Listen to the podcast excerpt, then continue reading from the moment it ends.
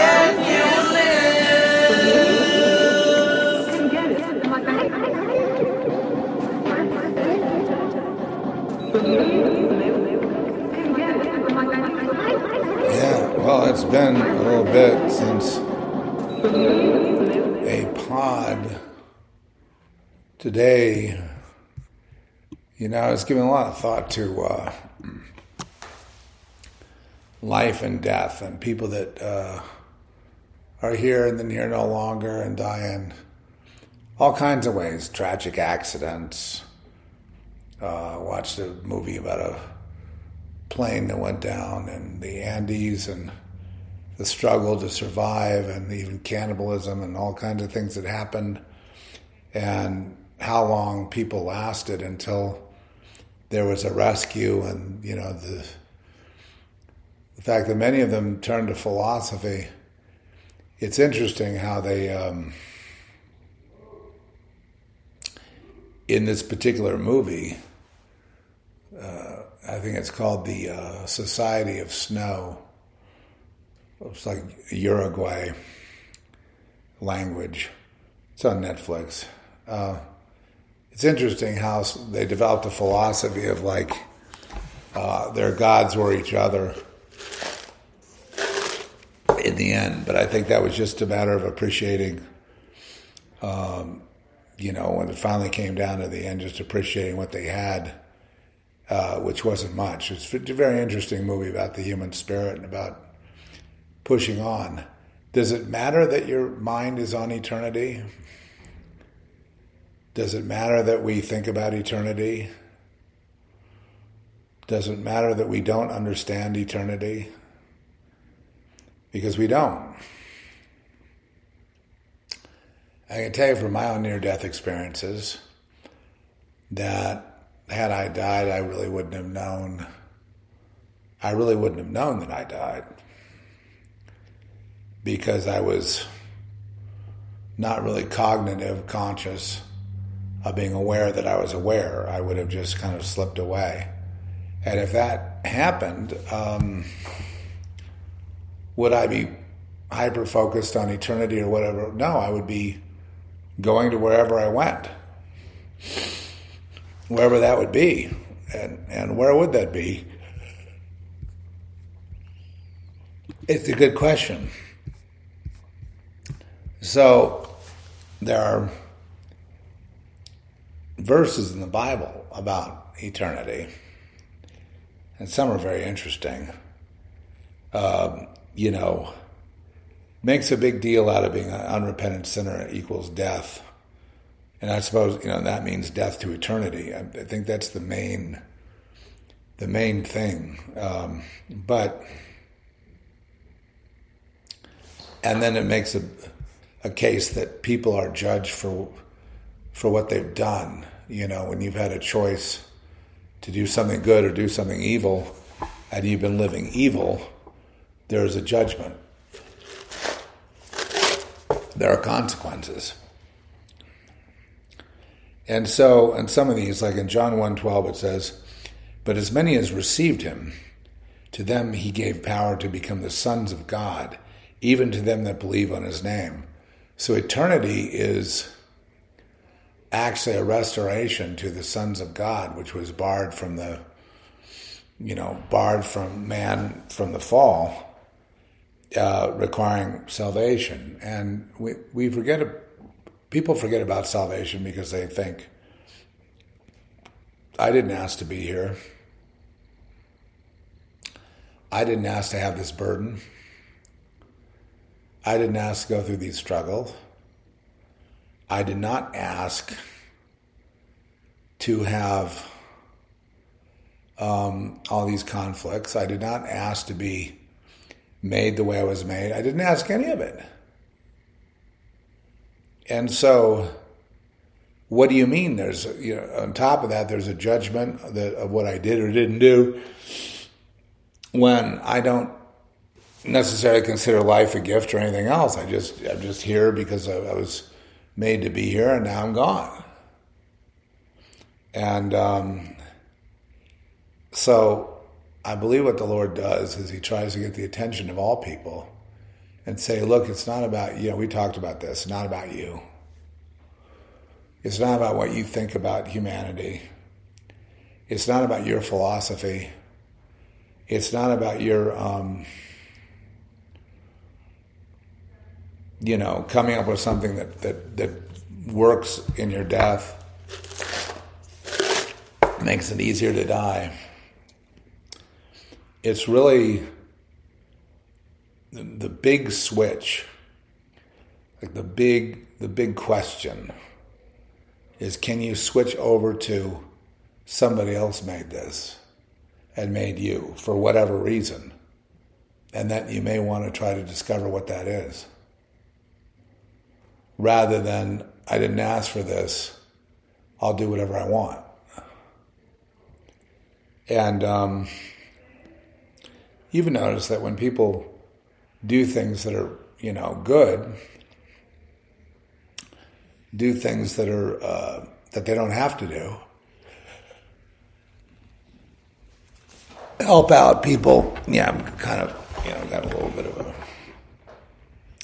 tired today because I've been in uh, my own status is I've been in uh, this, um, you know, rehabbing and trying to learn you know, my legs went due to this infection that I had caught. And um, so in rehab, trying to bring them back. I'm still not home. I'm still in a hospital situation, uh, working on physical rehabilitation of legs, and it's going okay. It's you know it's uh, it needs to go better. I'm kind of you know wheelchair bound at this point, and um, you know walker bound and all that. But uh, I guess the alternative could have been just death. So you know, so here I am. I'm going to make you know aiming to make the most of it, and uh, you know making some progress, but still not there yet. You know, not there with. I haven't recaptured what I've lost. And it's interesting because I've always had legs. And when people lose legs, they go, oh no. But when you lose legs at, at my age, it's kind of like, well, how much longer are you going to live anyway? It's, it's really not as big a deal as losing legs at 20, 22 years old or something, where you really need them, you know. Same time, there's an opportunity I have to work on all this and to get stronger, to get you know better before I go home, so I'm not really a burden. And then carried on. A lot of things had to change. Um, I just my own, you know, I guess my own kind of, you know, sin life. I suppose I was drinking too much. I was, um,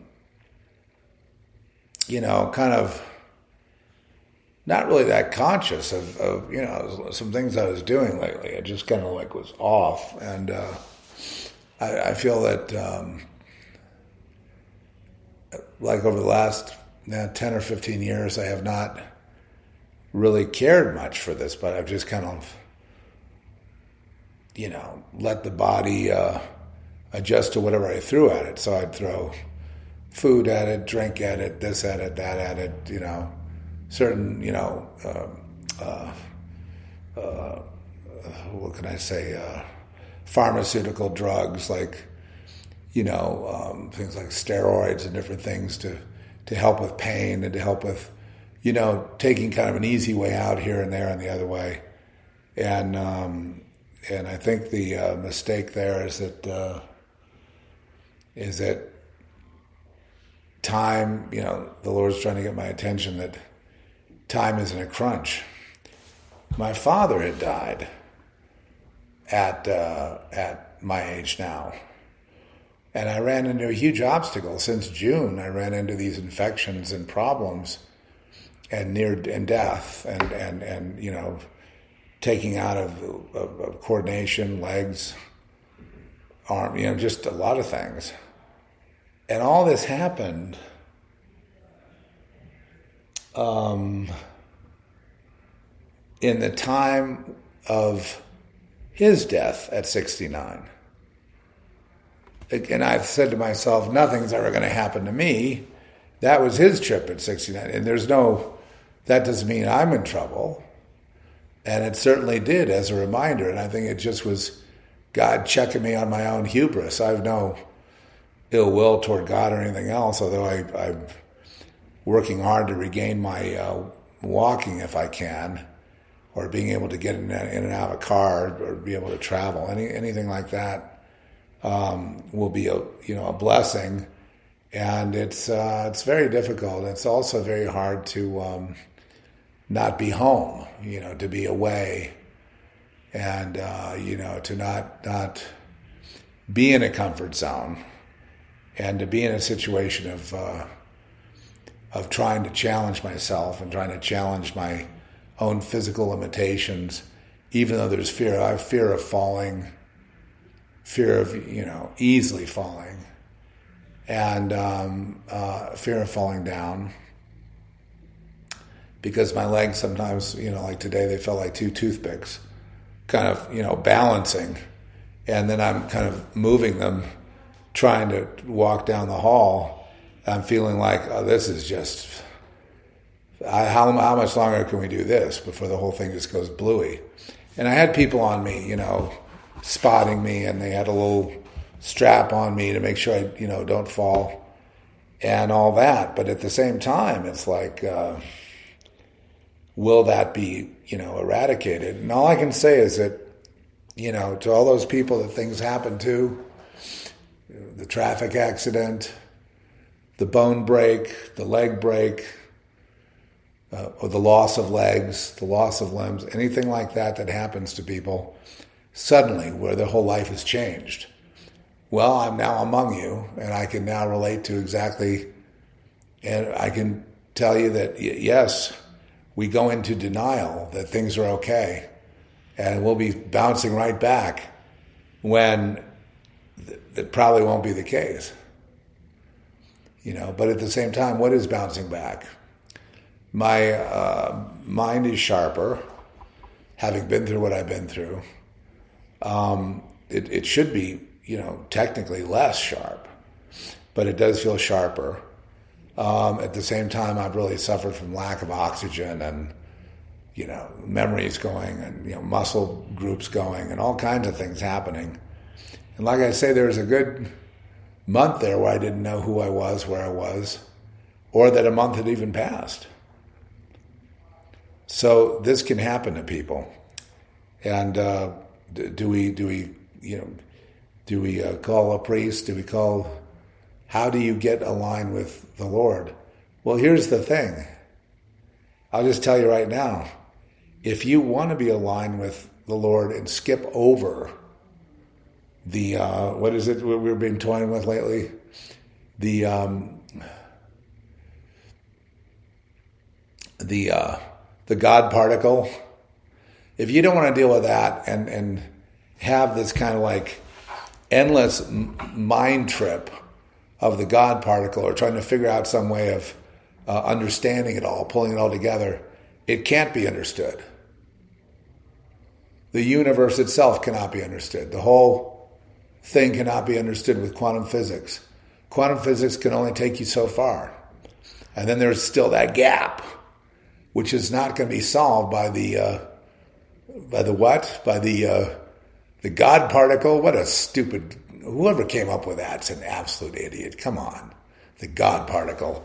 To justify spending hundreds of billions, even billions of dollars on some pipe that they can ram a signal through and somehow come up with bingo, here's how you do the, you know, here's how you play God. They wouldn't know what to do.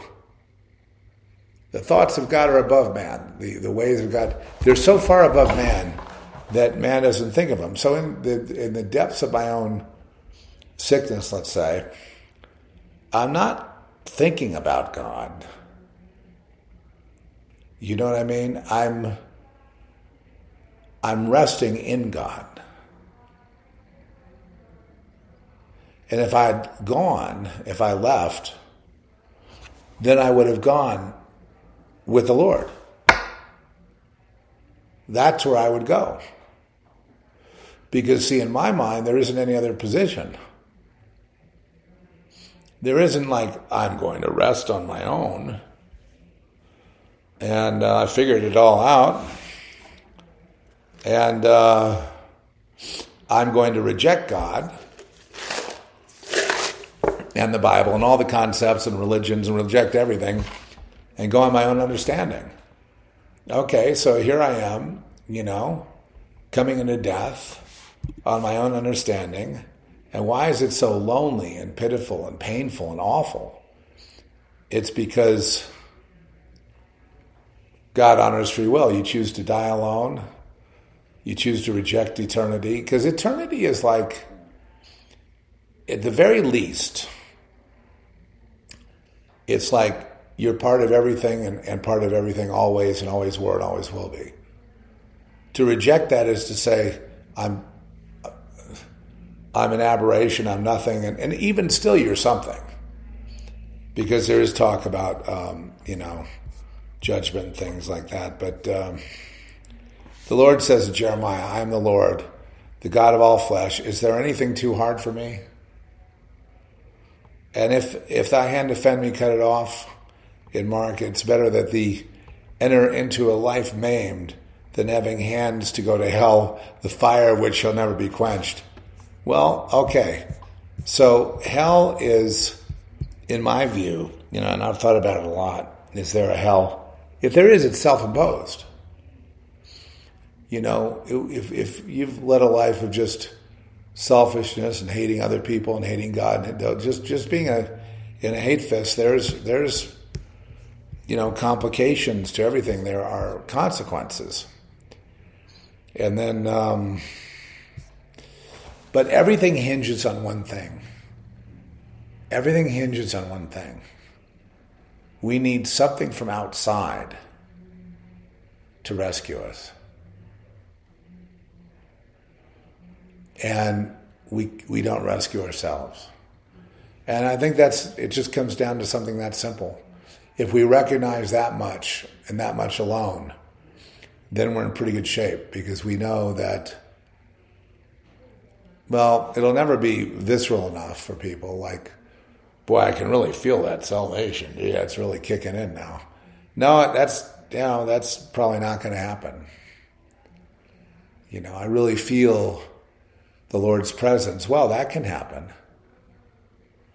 And I want to go with the Lord. Yeah, that that can happen. I mean, that's where we want to go ultimately, right? With the Lord and with with His. Uh, with his unction, with his with his uh, with his understanding, and with his um, with the peace that surpasses all understanding completely, and in peace. Now, as I'd hit the near death uh, experience, I was not really here to judge about it. So it was like, again, it would be like I sort of just slipped away, I just went somewhere else. And um, I think that's how it is with a lot of people. And for me to make more out of life than it is would be for me to usurp God. So I would say, Well, Lord, what is it? I'll tell you what, you tell me and I'll listen. And, uh, and, you know, we sort of go like that. Um, it's, it's not really like a riddle. But anyway, enough about the morbid topic of death. I only bring it up because I was just reminiscing on how my father died at 69. And I reached 69 saying, oh, nothing will happen to me. And then boom, I'm almost dead. Now, I think if I squeak by and survive, and I've had, you know, a major operation too on my, my right lung, they've had to remove the infection fluid from it at the same time. So I've had that in the last month too. Um, if I can squeak by this thing, and that would mean that the, the, the you know the surgery heals, everything heals. I'm able to um, at least get around in a, a scooter, a wheelchair, some kind of thing. Can't do crutches, can't do a cane. It's a little more hardcore than that, but um, again, it, it's it's it just seems that it's some kind of a you know, like I'm saying, nothing will ever happen to me. That happened to my father. And then boom. The difference is okay, so what am I going to do about it? Am I going to complain and say I don't deserve it and be a victim and not work at it? Or am I going to work at it? And uh, okay, I'm going to have to have part two coming up here. So stand by for part two of this. This is like a little brief pod. This is Zeph Daniel and Zeph Report, and we're going to have to have a part two. And I'll see you next time, which will be soon.